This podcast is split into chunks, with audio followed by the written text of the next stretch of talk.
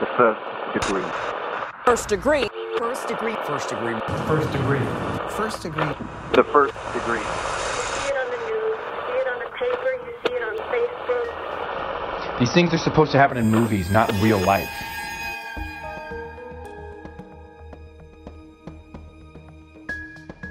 And I was like, oh my gosh, that's cheerleader Brittany. Like, I definitely never would have suspected that she would have been caught up in something like that. I mean, it was really pretty shocking. Welcome to The First Degree, the true crime podcast that you might end up on. My name is Jack Vanek. I'm sitting with Alexis Linkletter and Billy Jensen. Maybe together, maybe apart. You'll never know. That's right. So it is mid-November, and I have a question for you guys. Have you started decorating for Christmas yet? No, but I was planning to do it this weekend. What about you, Billy? No, day after Thanksgiving is when you decorate for Christmas. You're a day after Thanksgiving guy. Mm-hmm. I think I'm going to start setting my stuff up soon. At least like bringing in a Christmas candle or two. I need all the joy I can get, frankly. Need all the joy that we can get. Billy, what day is it today? All right, today is November 10th, and I'm really excited about this one. It's Sesame Street Day. Oh, God. Yes. Who is your favorite Sesame Street character? Cookie Monster. I could see that, yeah. Wait, is Oscar the Grouch Sesame Street? Sure, of course. Yeah, yes. Yeah. What Cookie Monster was the cutest, though. Yeah. I'm a Grover guy. Always love Grover. But what an amazing show. I mean, to be able to do that, we talk about things that came out of the 70s. It's just like... I like The Count. So crazy.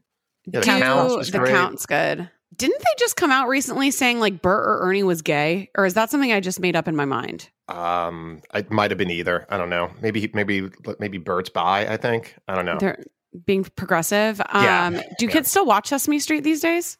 They do. Yeah, it's still on there. They did a deal with HBO too. And like there's a whole bunch of different things. You know, Elmo got a little bit too big for his britches. I will say that. They've spun Elmo out a little. Was that Tickle Me Doll? Too much. It was the Tickle Me Doll, yeah. Yeah, lots of controversy. Lots of creepy uncles buying Tickle Me Elmos for sure. That's right. I like Sesame Street's like Seinfeld. It's just timeless. Yes, absolutely. Good for everybody at any age, at any time. And I just love it. And I have a lot of Sesame Street apparel and socks and things. That doesn't surprise me. No. In the least. Are there any other good days, or is that? I feel like that's pretty bleak today. It's National Vanilla Cupcake Day. I don't know why it has to be vanilla cupcake. Somebody apparently had an agenda. Jared's favorite. He loves a vanilla anything. Very bland. He should hang out with Paul Hulse. Paul Hulse is like, when Paul Hulse wants to get decadent for dessert, he's like, I'll have a scoop of vanilla ice cream. I know. Very, very creative. Bleak. It is very bleak. Like a dusty ice cream. Exactly. All right, well, I think that is enough of that. So let's turn down the lights. And turn up your anxiety. Because this could be you.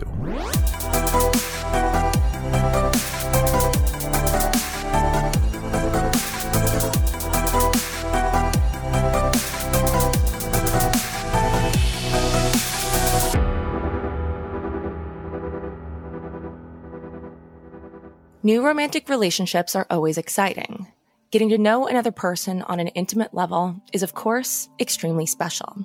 However, sometimes relationships are formed far too quickly, and you may not take the time to truly get to know the person that you're dating. In situations like these, you could find out the person you're dating isn't exactly who you think they are. You try to get out, but it's too late. You're stuck. Or maybe the person is exactly who you think they are, and you're okay with it. In fact, you're so on board that you'd risk your entire life for this person.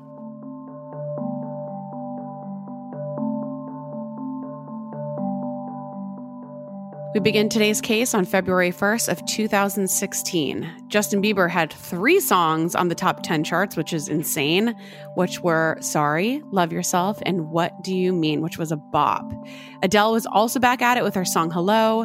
The Revenant was in theaters, and Leo didn't know yet, but he'd soon win an Oscar for his role as the bear fighter or whatever he played in that movie. Dirty Grandpa was also in theaters and didn't win any Oscars, but we got to see Zac Efron take his shirt off, and to me, that's better than any award. The setting for today's case is Joplin, Missouri. With a population of around 50,000, Joplin is located in the southwest corner of Missouri. The city was settled in 1840 and was named after Reverend Harris Joplin, a Methodist missionary. After lead and zinc were discovered in the area, miners flocked there, but then that mining boom collapsed and became a hub for shipping and trading farm products. Although Joplin is known for many things, like being located along historic Route 66, it might be well known for people like me and you for that tornado that hit the area in 2011. 200-mile-per-hour winds, the tornado tore through the city, ripped up everything in its path, 150 people were killed, and one-third of the city's buildings were damaged or destroyed. So brutal. So who better to tell us about Joplin in the case we're discussing today than our first degree for today's story, who's named Kristen, and she was born and raised in Joplin. They call it the Four States area. Joplin is very close to Kansas and Arkansas and Oklahoma, and it's kind of like the biggest city in that area, even though it's not a very big city, but it had like a mall and, you know, at least some sort of things to do. Kristen attended a small private school in Joplin. I started at a school called College Heights Christian School, and at that time, and I believe it still is like the biggest private school in Joplin, but it's not exactly a big school. It was about 500 students from pre-K through 12th grade, like all in the same building. And a lot of the people that went there also had siblings that went there. So you would get to know, you know, people's families. And I mean, you got to really know a lot about people because it was just such a tight-knit environment. While in the 11th grade at College Heights, Kristen met a girl named Brittany Reeves. Brittany was a freshman. She had attended College Heights for quite some time, but before they were in high school together, Kristen and Brittany had no reason to cross paths. Kristen recalls Brittany being the quintessential cheerleader. The image I have of her in my head when I think about her is the cheerleaders could wear their uniforms to school on game days. So she would be like in her uniform with like a little bob haircut with a bow in her hair and like, you know, blonde highlights and makeup. Okay, and side note, everyone, you all need to know that Jack was actually a cheerleader. I was, and my cheer picture is probably the most iconic picture I've ever taken in my life. So maybe I will share that this week for all of our lovely listeners. So good. But being a cheerleader wasn't the only thing that Kristen remembered about Brittany. She also remembers Brittany being pretty quiet. She kept to herself usually. She was really nice, and she really seemed like she had it all together. But Kristen did recall a scandal involving Brittany. The scandal of the moment that she was dating a senior when she was a freshman. And I don't think that was a long-term relationship. I think they broke up sometime that year, but I remember it, you know, being like the hot gossip. Kristen told us the senior boy was a basketball player. He drove a convertible and was a loudmouth type. This makes me wonder, did Brittany, even in high school, already have a thing for bad boys? Well, there's no doubt that bad boys are kind of irresistible. But anyways, after graduating in the early 2000s, Kristen lost track of her younger classmate. That is, until February 1st of 2016, when she logged into Facebook and saw something absolutely unbelievable. A friend that I had gone to high school with had posted this post that was like very vague, but it was like very captivating. It said, "I can't believe this is happening. I went to high school with Brittany," and then it had a link to a news article. And so it didn't like specify what Brittany, and even though our school was pretty small, I could think of two different Brittnys off the top of my head, and so I wasn't even sure like which one it was. Kristen clicked on the article, and she was shocked to find out that this Brittany was Brittany Reeves. Except, at this point, Brittany had gotten married and changed her name to Brittany Harper, but we'll get more on that later. And I was like, oh my gosh, that's cheerleader Brittany. Like, I definitely never would have suspected that she would have been caught up in something like that. I mean, it was really pretty shocking. So I click on the article, and what I'm reading is very shocking. It says there's a couple from Joplin, Missouri named Brittany Harper and Blake Fitzgerald who were wanted for some crimes in Alabama, and they had included, like, they had held up a motel clerk at gunpoint and robbed him and then kidnapped him. They ended up letting him go. And that wasn't all the couple had done. They'd committed a string of other pretty serious crimes and were on the run from the law. So this begs the question, how exactly does the quintessential cheerleader transform into a violent criminal? Well, to find that out, you know the drill. We've got to go back to the beginning. To be honest, there isn't a lot of information out there on Brittany as it relates to her personal life, and this is probably because her family has refused to speak to the media. but we were able to find out a handful of things that may help explain what led her to sort of embark on this crime spree. On November 5th of 2005, less than 3 years after graduating high school, 20-year-old Brittany married 26-year-old Justin Harper. They never had any children together, but they did own an equine hoof care business together, and it was called J&B Farrier Service. So I guess we can assume that either she or her husband at the time were horse people. From what we can tell based on the limited information we have, Brittany and Justin's relationship was tumultuous. Starting in 2009, things only got worse. In April, Brittany filed for divorce. In May, she was arrested for a DUI. She pleaded guilty and was sentenced to 6 months in jail and a year of probation. In June, Brittany withdrew her petition for divorce. Then in October, Brittany filed for divorce again. Then in December, she withdrew the petition again. Right, so she really couldn't make up her mind about this guy and whether she wanted to stay married.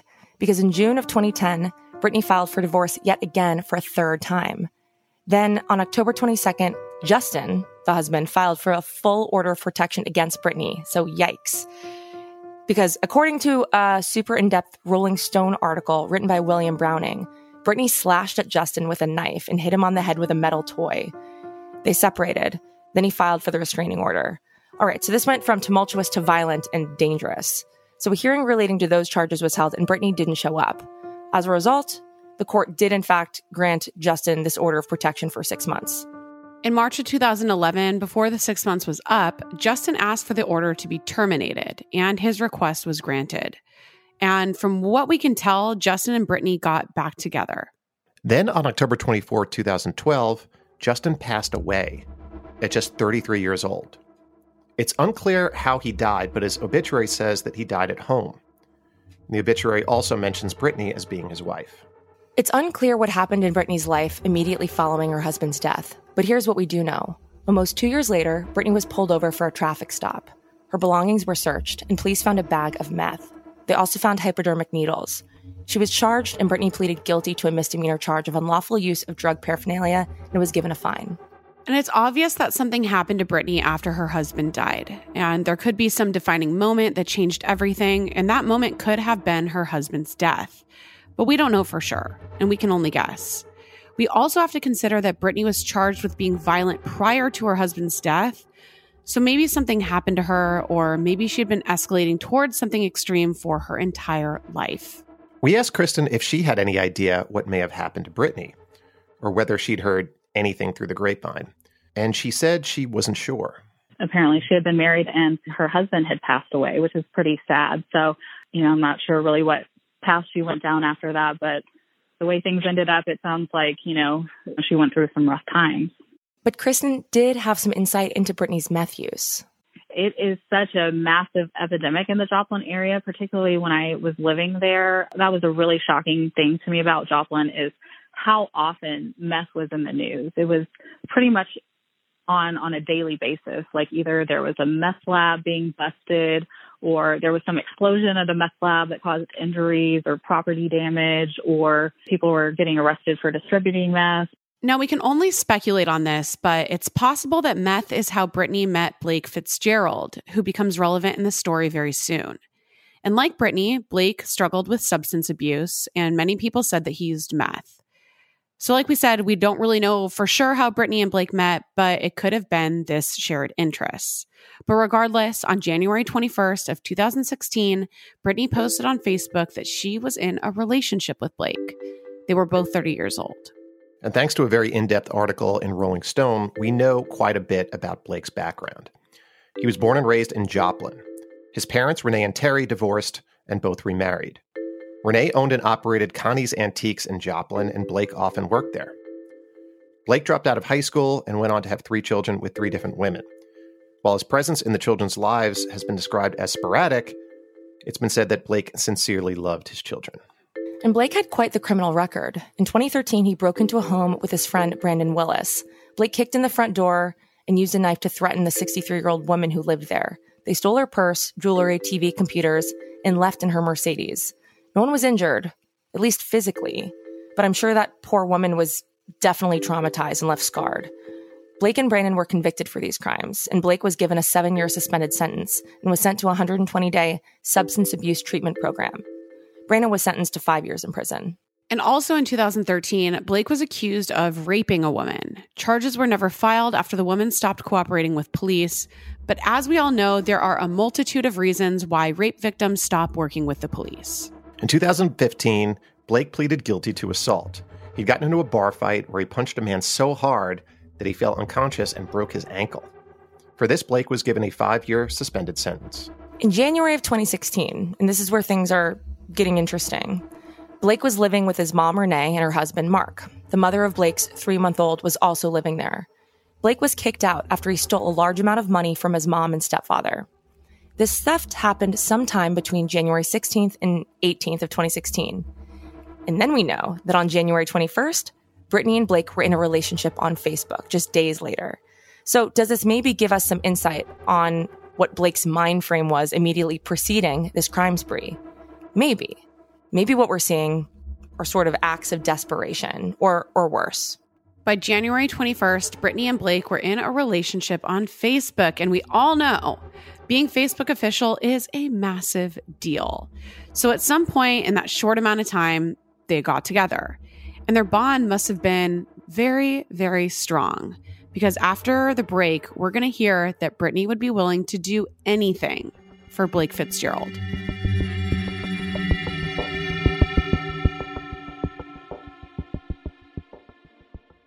When I was growing up, I took French in high school, but I could never get the language to stick. I wanted to be fluent so bad, but it never happened. I just couldn't focus, and I couldn't practice enough, and it didn't work. But thankfully, there's Rosetta Stone, which is the most trusted language learning program, and it's available on desktop, or it can be used as an app on your phone or tablet. Rosetta Stone is different. It immerses you in so many ways. And with its intuitive process, you can pick up any language naturally.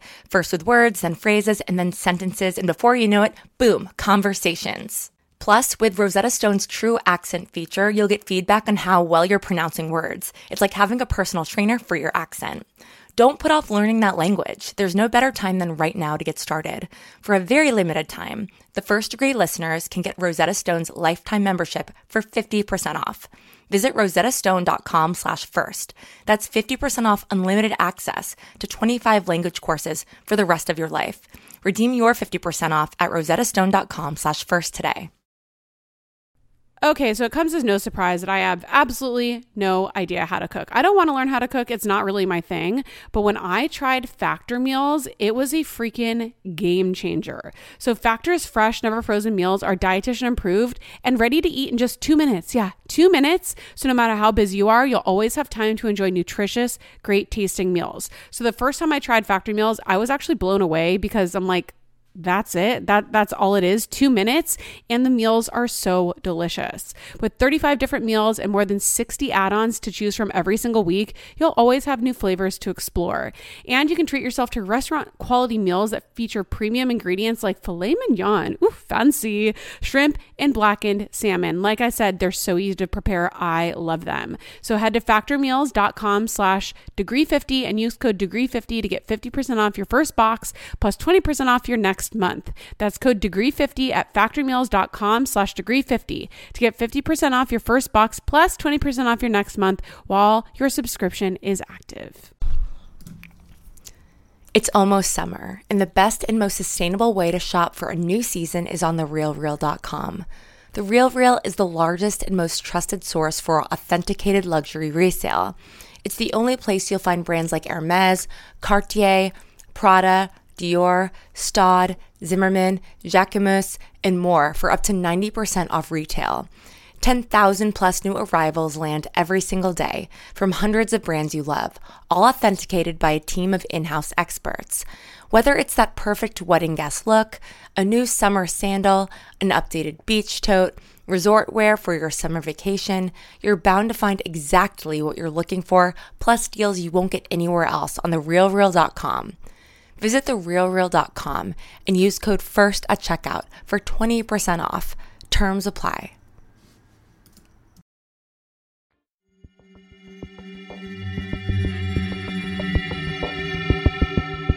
In mid-January of 2016, Blake Fitzgerald was kicked out of his parents' house. By January 21st, he was hooked up with Brittany Harper, and on January 22nd, they embarked on a cross-country, headline-making crime spree. Why the crime spree began is unclear. What we know is that Blake was still on probation for the burglary conviction, and a source told Rolling Stone that Blake had recently failed a drug test. It's quite possible that Blake knew he was going back to jail and just said, fuck it, I'm going to do what I want to do. Blake's mom, Renee, told Rolling Stone that she wasn't sure why he went on the run. She thought her son was doing well after he left the state's substance abuse treatment program. As for Brittany's involvement in the spree, sources told Rolling Stone that she may have been involved in the drug trade, specifically cooking methamphetamine, and may have recently run into trouble. So this theory is believable, because remember, when Brittany was pulled over and arrested for having meth and hypodermic needles, so this is sort of tracking with her MO. So it turns out she wasn't alone in the car, and when she was arrested, there was a suspected gang member who was also with her. And while we may never know the exact catalyst which sparked the spree and prompted them to go on the run, we do know that on January 22nd, the Joplin home of Dr. Douglas Richards was broken into. 5 TVs, a checkbook, and 8 firearms were taken. One of those guns was a .45 caliber, which was the same type of gun that Blake would use to go on this spree. Dr. Richards told police that he thought Blake was the culprit. Blake had worked on his wheat and cattle ranches in the past, and Dr. Richards had fired Blake after he accidentally mowed down an entire wheat field. But when police went to speak with Blake about this robbery, he was already out of town. And while it's never been officially confirmed that Blake and Brittany were the ones who broke in, it is a widely accepted theory.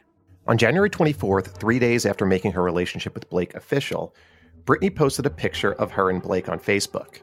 The caption read, "Hated by many, wanted by plenty, disliked by some, confronted by none." And we have the photo right here. What's going on in this photo, ladies? They look actually like a really cute couple. They do look like a cute couple. I do have a problem with the hat beanie that Blake is wearing. It's one of those beanies with a little small brim on the front, which sounds like something Billy might wear. I would never wear that. I do not have that hat, and by the way, everybody, the winter version of the hat, which I'm wearing today. And you guys have not even said anything about it, which I appreciate. But no, and he looks like he's got a full sleeve.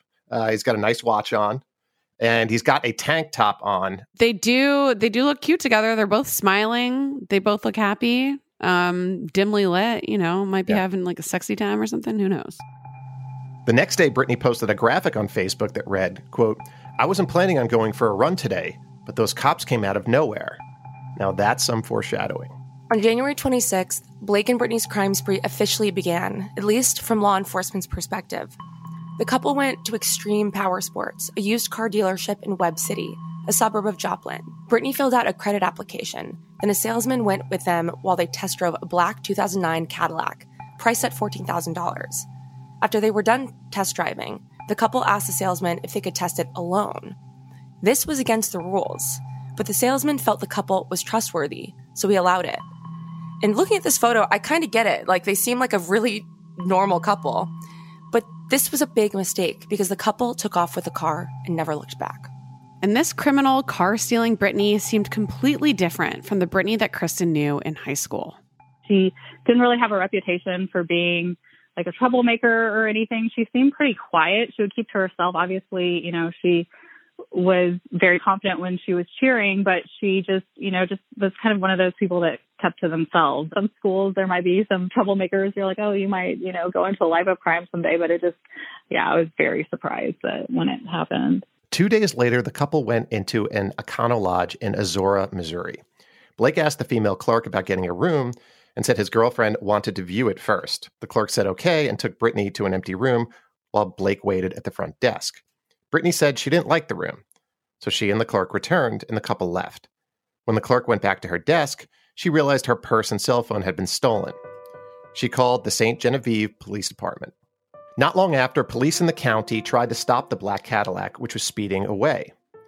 The chase didn't last long before the Cadillac outran the police. Brittany and Blake then went to a home in Cape Girardeau County, busted out a window, then unlocked a door. Thankfully, no one was home when the couple stole the keys to a white Chevy Trailblazer, parked the Cadillac in the garage, and continued their spree. On January 30th, 4 days into the spree, the couple stole an air pump from a Walmart in Bessemer, Alabama.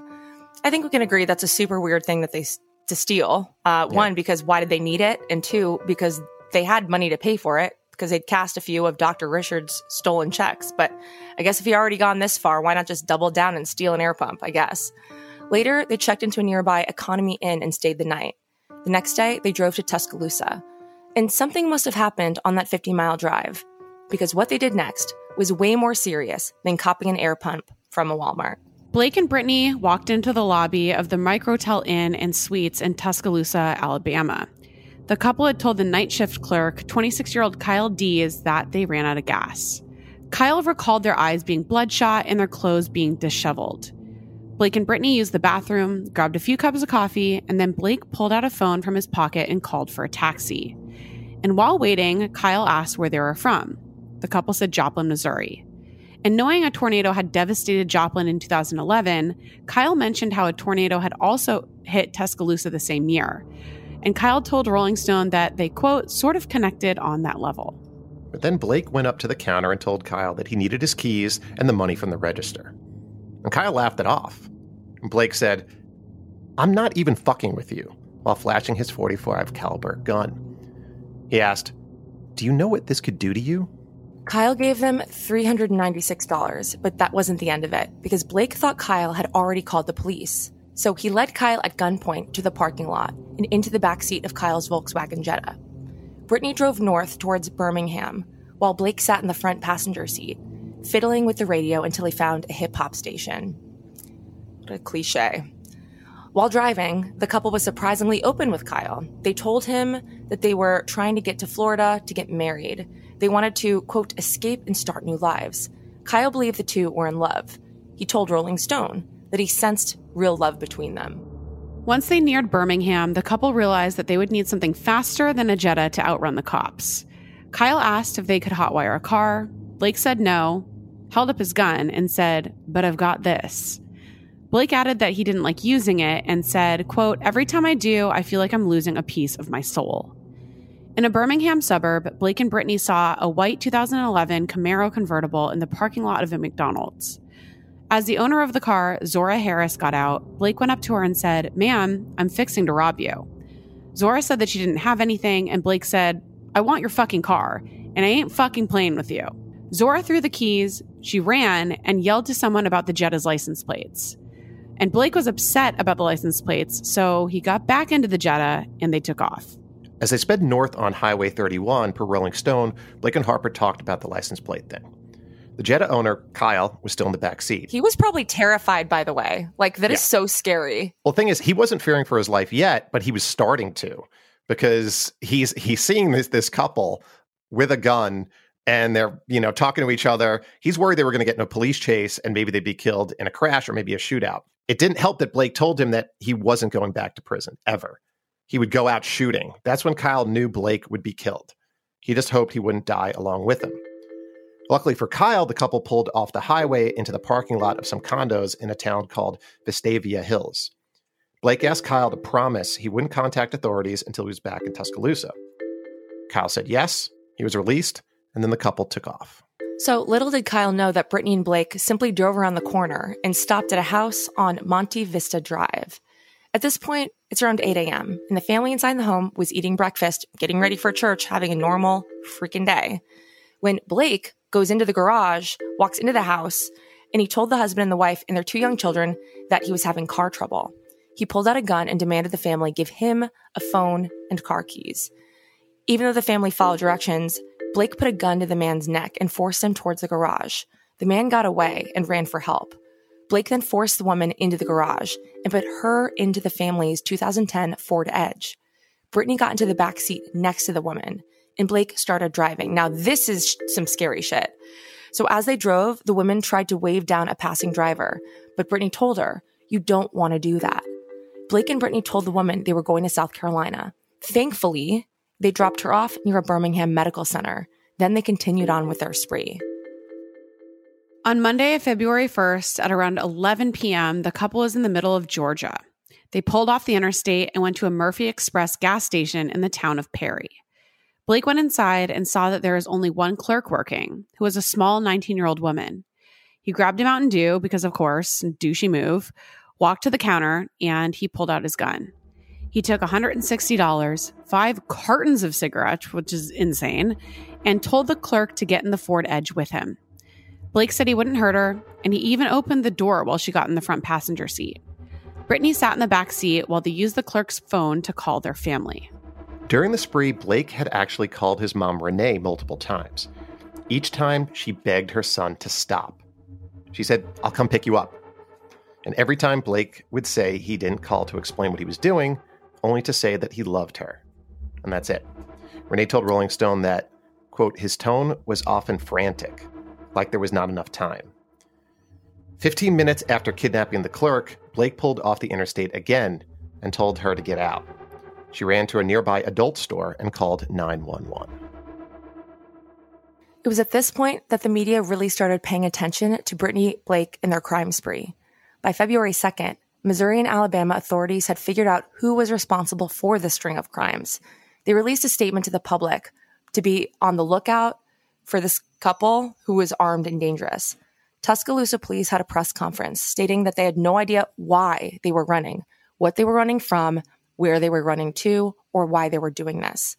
Also at this point, the U.S. Marshals announced a $10,000 reward for information leading to the arrest of Blake and Brittany.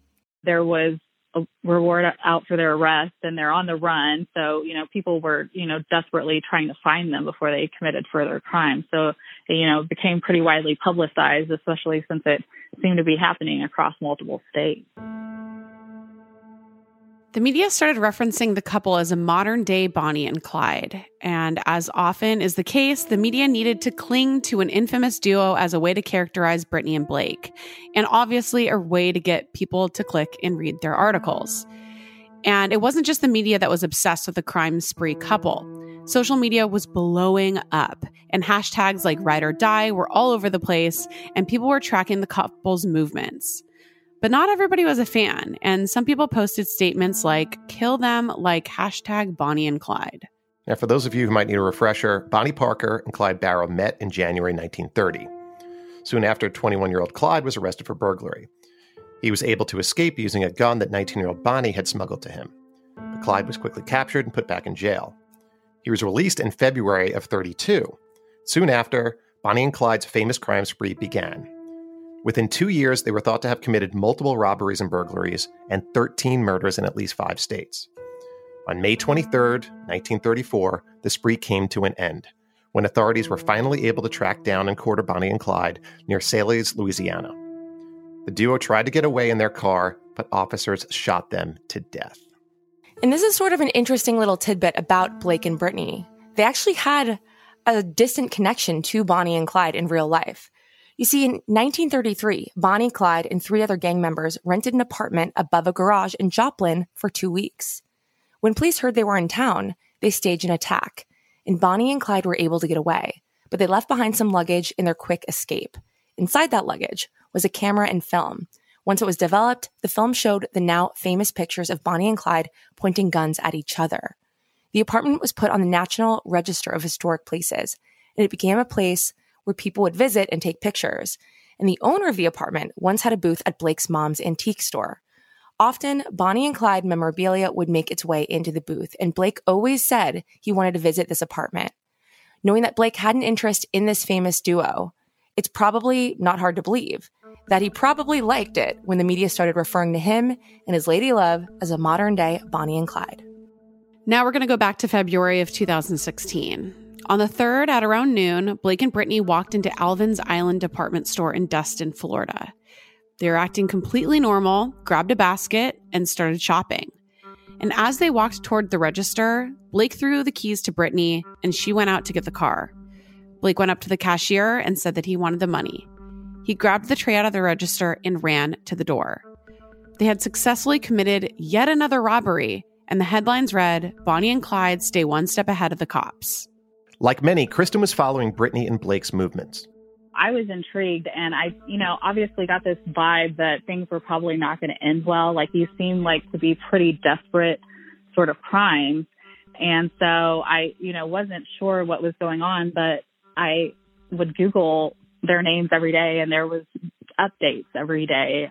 On February 4th, at around 7:15 p.m., the couple went to a famous footwear store in Pensacola, Florida. They picked out 2 pairs of Nikes, an Adidas backpack, and 5 pairs of Nike socks. Got to get that footwear. At the register, Blake pulled out a gun. And when the cashier couldn't get the register open, Blake offered to help. What a gentleman. The couple took around $390, plus their footwear, as mentioned.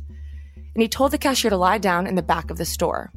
In the parking lot of a nearby seafood restaurant, police found some of the stolen Famous Footwear items. Well, that's pointless. They looked at surveillance footage from the restaurant and saw the couple was still driving the Ford Edge she stole from that family. At around 9:45 p.m., a deputy saw the Ford Edge in Pensacola Beach. A chase ensued through Gulf Breeze and over Pensacola Bay via the 3-mile bridge, but the Edge eventually outran the police. After around 30 minutes, police found the Edge abandoned in a residential neighborhood of Pensacola, but the couple was nowhere to be found. Police were unaware that the couple had run from the park to a backyard of a residence on Whitney Drive. Inside was Ian and April Gunnell and their 2-year-old daughter. Ian heard his dogs barking, and when he looked through the back door window, he saw Blake standing with a gun, which sounds so terrifying. It's worst fears. It's like all the scary shit you want to see at your window. You want to see it. You want to see a bear. You know, that's regular scary shit. This is like life-ruining fear. Yeah, you're like, oh, fuck. Blake hit the door and broke in. He told Ian and April to take their child to the bedroom, and Brittany told the 2-year-old that everything was going to be okay. She didn't have to be scared. Ian later told a local TV station that Blake and Brittany, quote, were under no illusion. They were in a bad place, and they knew things were going to go bad. April added that she was scared of Blake. She didn't want to look at him. She was scared that if she made eye contact, that he'd lose it. Blake and Brittany then used Ian's phone to call their parents. And in frantic tone, Blake told his mom that he loved her, again, and asked to speak to his 3-month-old child. And Renee said it was in the middle of the night and the child was asleep. Blake then said if he didn't call her by 2 a.m., things had gone badly. Renee told him, don't talk like that. The call ended. Renee tried calling the phone back multiple times, but no one ever answered. After an hour in the Gunnell's house, Blake said he wanted to go, but Brittany wasn't ready. She'd hurt herself while scaling a fence. After another hour, they took the keys to the Gunnell's Chevy Colorado and took off. Ian flagged down an officer. Police started looking for the Chevy, which they soon found on I-10 at around 2:40 a.m. After that, the couple left the interstate and drove south on Gargan Point Road, with police closely behind. Blake turned down Saragon Lane, but found that it didn't have an outlet. He turned into the first yard on the right. And this is where the 10-day spree finally ended.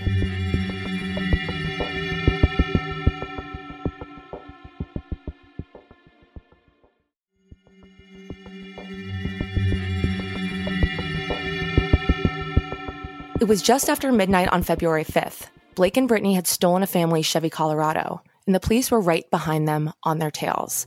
Blake had turned down a no-outlet road. He hit a dead end. He was forced to turn into the yard of a residential house. They were surrounded by police at this point.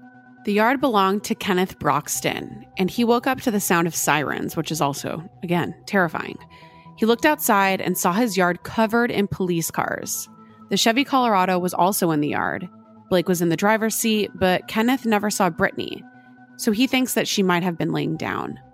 Kenneth woke up his wife and then grabbed his shotgun. They walked out the front door, and that's when they saw the Chevy start moving really slow.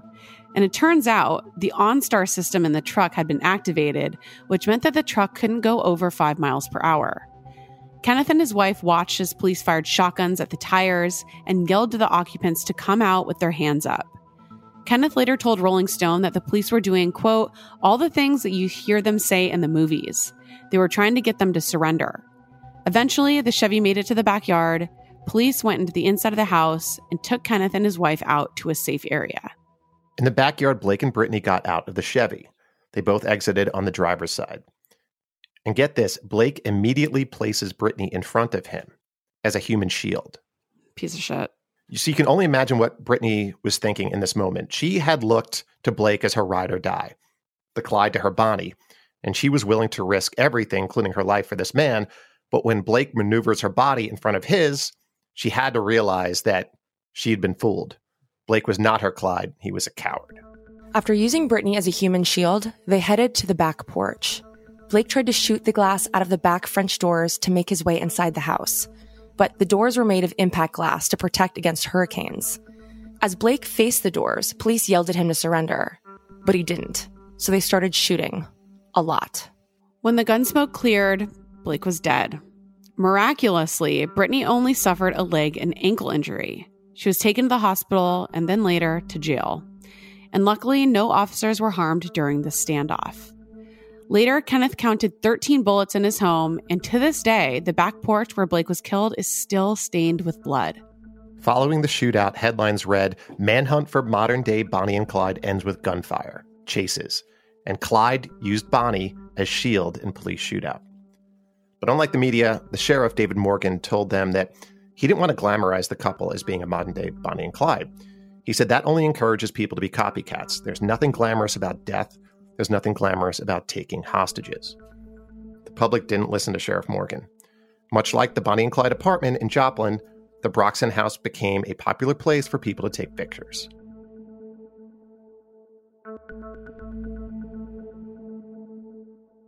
In October 2017, Brittany pleaded no contest to 6 counts for the crimes committed in Florida, 3 of false imprisonment, 1 count of grand theft auto, 1 count of home invasion robbery, and 1 count of robbery with a gun. She was sentenced to 20 years, but she still faced federal charges. In January 2018, Brittany made a deal with federal prosecutors. She pleaded guilty to 1 count of conspiracy to transport a stolen vehicle across state lines, 2 counts of transporting a stolen vehicle across state lines, 3 counts of carjacking, and 1 count of brandishing a gun during a crime of violence. In exchange for pleading guilty, prosecutors dropped a 2nd count of brandishing a gun. Brittany was sentenced to federal prison for 19 years and 3 months. Following Brittany's sentencing, Assistant U.S. Attorney Erica Barnes said, quote, "For days the world watched as Brittany Harper and her boyfriend Blake Fitzgerald acted out some criminal fantasy of being a modern-day Bonnie and Clyde. But the consequences of their actions were very, very real. The sentence imposed today holds her accountable for that and sends the message that there is nothing romantic about violent crime." U.S. Attorney Jay Town said, quote, "This was a rampage, not a crime spree, and the 20 years Brittany will spend behind bars compares well to the grave fate suffered by her co-conspirator as a result of their shared malevolence." These are harsh words for pretty harsh crimes. Brittany is currently incarcerated in the Lowell Correctional Institution in Ocala, Florida. Her current release date is February 9th, 2035, but she still has the federal sentence to serve. If she serves the full 19 years, she'll be nearly 70 years old when she's released. What a waste. We asked Kristen what she thought people should take away from this tragic story. Be careful who you become associated with. I mean, I could be wrong, but it seemed like Blake was the catalyst kind of for this crime. I don't know if Brittany would have gotten caught up in this if she wouldn't have been involved with him. So he'd had a pretty shady past, like I mentioned. I mean, he'd, been to prison before and had, committed burglaries, I think, before. So, he was somebody that you would want to be careful about, being closely associated with, I would think. Like Kristen said, we should always be careful of who we associate with.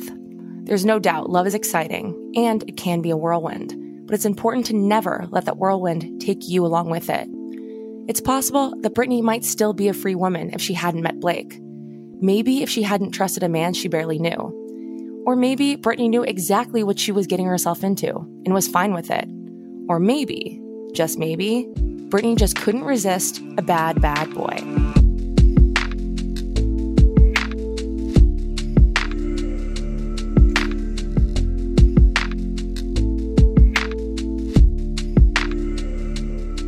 Huge thank you to Kristen for being our First Degree guest today. If you're listening and you have a story to tell, you can email us hello@thefirstdegreepodcast.com. Follow us on Instagram @thefirstdegree, @AlexisLinkletter, @BillyJensen, @JackVanek. Join our Facebook group. We're talking true crime all the time. And check back tomorrow in your feed. You're going to have a brand new episode of Killing Time.